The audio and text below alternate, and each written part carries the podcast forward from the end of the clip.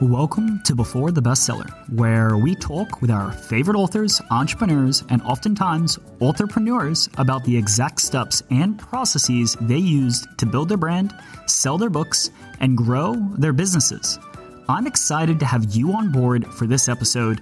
My name is Alex Strathdee, fellow author and founder of AdvancedAmazonAds.com and PodPR.co. I hope that you're able to take away at least one new bit of knowledge or tactic from this episode that you can use to make a world of difference in your own journey. If you do find one, let me know what it was in a review and anything that we can do to make the show a more enjoyable listening experience. For access to our free Amazon advertising course, visit us at advancedamazonads.com slash before the bestseller. In this episode, we have our second interview with Michael about how he actually sold 10,000 copies of Neurofeedback 101. Now, according to Publishers Weekly, the average book in America sells just 500 copies. Multiply that by 20, and you'll get the number of copies that Neurofeedback 101 has sold. For those of you interested in writing a book, here's how you write and market something that sells more than 500 copies a lot of the people who are listening obviously are you know fellow authors right and they want to hear about how you've been able to and uh, mike i mean i was looking at your account because i have access to it obviously earlier today i mean you've sold over 10000 copies of this book so what? yeah you've i don't know if you knew that but you've you've sold not. yeah you know, i can get you an, an exact number but is that why good? 10,000 copies is is a is an incredible amount of books that you know to sell. That's very okay. good. Uh, most most people who write a book sell about 200 copies. So uh, 10,000, yeah, like 90% of people who write a book. So clearly, there's been a lot of success with the book, right? Uh, now, obviously, you know things like COVID really bringing out you know trauma and and a lot of you know deeper questions people are asking themselves about how to improve. But what would you attribute the success of this book to? Well, it's probably not just because of the book itself. I mean, so several aspects. One is there is a growing interest in for in that that market niche for people either hearing about neurofeedback and going, "What is this?" Um, or uh, people who are on meds who are like, "This is not working. I've got to find something," and they come across neurofeedback, and so they're looking for a resource. That, uh, frankly, in my field, there wasn't a really good resource before this, which is why I finally decided to do this, which was hard to decide because it's I knew it was going to take a lot of time to yeah. write it.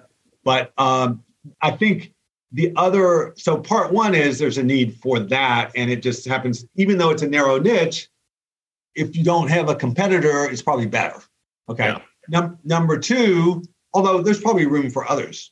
Uh, number two, we because I'd been in the field for so long, I recognize the need to try to actually make it understandable and simple. And as you describe, because phenomenal job. There are going to be people yeah.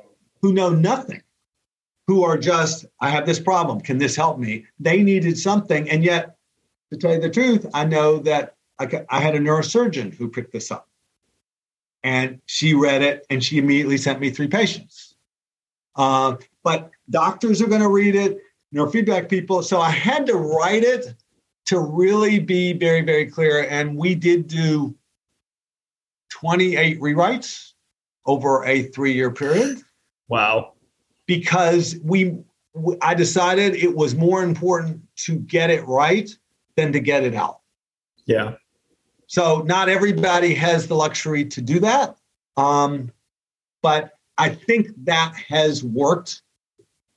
And there's another part too, which is uh, I had no idea how to market it.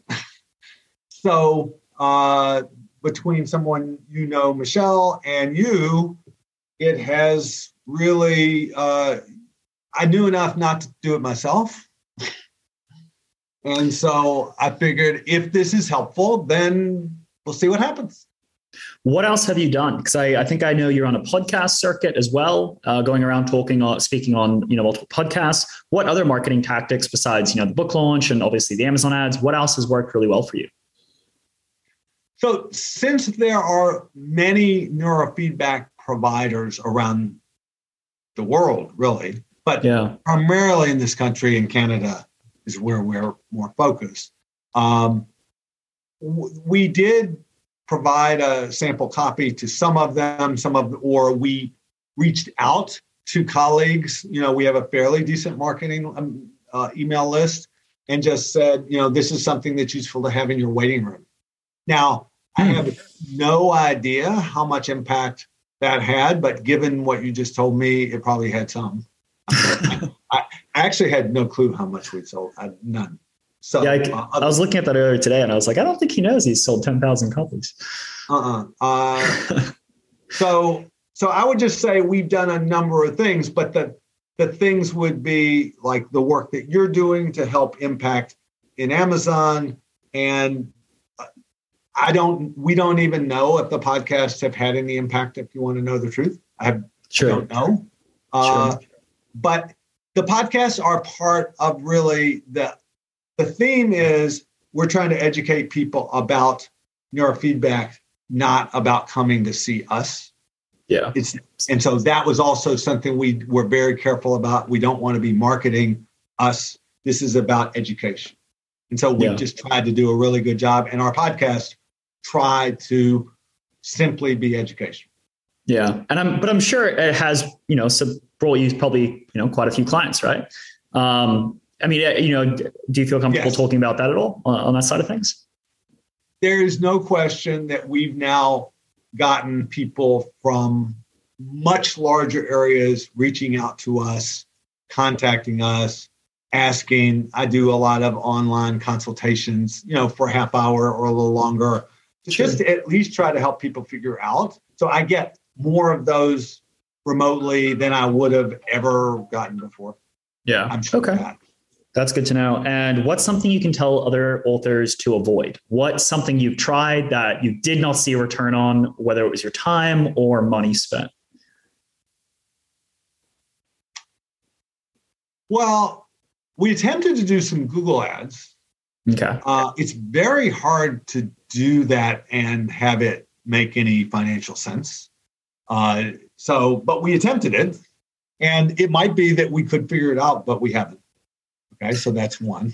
Okay. Um, uh, actually, a little bit of the same for Facebook, but again, I suspect there might be a way to do it on Facebook, but we, so far, the money we've spent on those two things have been a net loss for sure. Yeah. So, uh, focus, it seems like focusing on the reader market seems better. Um, the Amazon market seems like it's where people are to buy books. Yeah.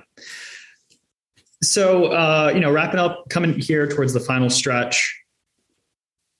Uh, where can, or I guess we've kind of, I think we've, we've, yeah, you've done a great job at answering all these questions. I mean, we've, we've yeah, we've done the, the content, the marketing. Anything else you want to share about neurofeedback in general uh, for the listeners?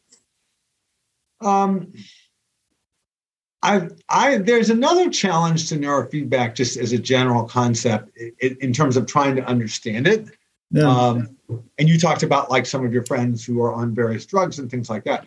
Well, drugs are a good quick fix. So, gee, I need to take Adderall. I need to take Vyvanse. I need to pay attention in class. I need to pay attention in meeting. Uh, I need to sleep. I'll take this other pill. So those are quick hits. Neurofeedback is like the gym. How long? Let's just assume you that you are not in very good shape and you're going to work on a program to get you in good shape. Is that going to happen in a month? For most people, the answer is no. no. It's going to take a while to get stronger. So I would say probably one of the obstacles to the field is it's a process and it takes time and it's not a quick fix. And how many people drop out of the gym before they get in good shape? Gym people, actually, I've asked that question the gym people have statistics they show 80% drop out of yeah. within the first 30 to 60 days. Yeah. So you get all the new year's people and after about a couple weeks it'll it just drops off. Neurofeedback's a little better because if you're pretty desperate to get help and you realize if you realize that medications like sleep none of these psych meds fix your brain. Right. How are you going to how are you going to get your brain to improve you got to work at it. so yeah. that's that's the hard concept. Um, will it ever make it into the big leagues? We shall see. But we shall hopefully see. this was the book was actually a little bit of an attempt to support the field and yeah. say this is good stuff. More people should look at it. Yeah, and you know, you say that it's like a gym, but based on what I read in the book, people people who don't even want to go can show up, play these you know simple games with their brain, and so it's it, I, I wouldn't quite say it's like the gym because it sounds like you, you actually you know some people don't even have to put in work. It's just a matter of looking at a screen and you know having you know the machine kind of do the work. For many kids and teenagers in particular when i first when they their parents bring them i might say particularly for the teenagers are you here on your own or were you dragged? So 80% were dragged. Yeah. So they don't even want to be here yeah. So there are many people, kids and, and teenagers who do not want to be here. They're being dragged and they are being told you should do this. And after a while, they start wanting to do it. But you yeah. don't have to want to do it. As you said, by the way, that's a great comment, and I need to change how I explain this. so thank you very much for reframing that. Um, sure. You're, you're right. It's just you have to you have to be there you yeah. have to participate Show in up. being there, but you don't have to want to do it because, boy, if you did, 70 to 80% of the kids and teenagers would fail. They wouldn't do it. Well, Mike, it has been such a pleasure learning from you, talking to you about the success of your book. You said people can get the book on Amazon. Again, hold it up for you. The book is Neurofeedback 101. And also, we'll link out to Mike's website as well in the show notes for those of you that want uh, that as a resource. Mike, thanks so much for coming on.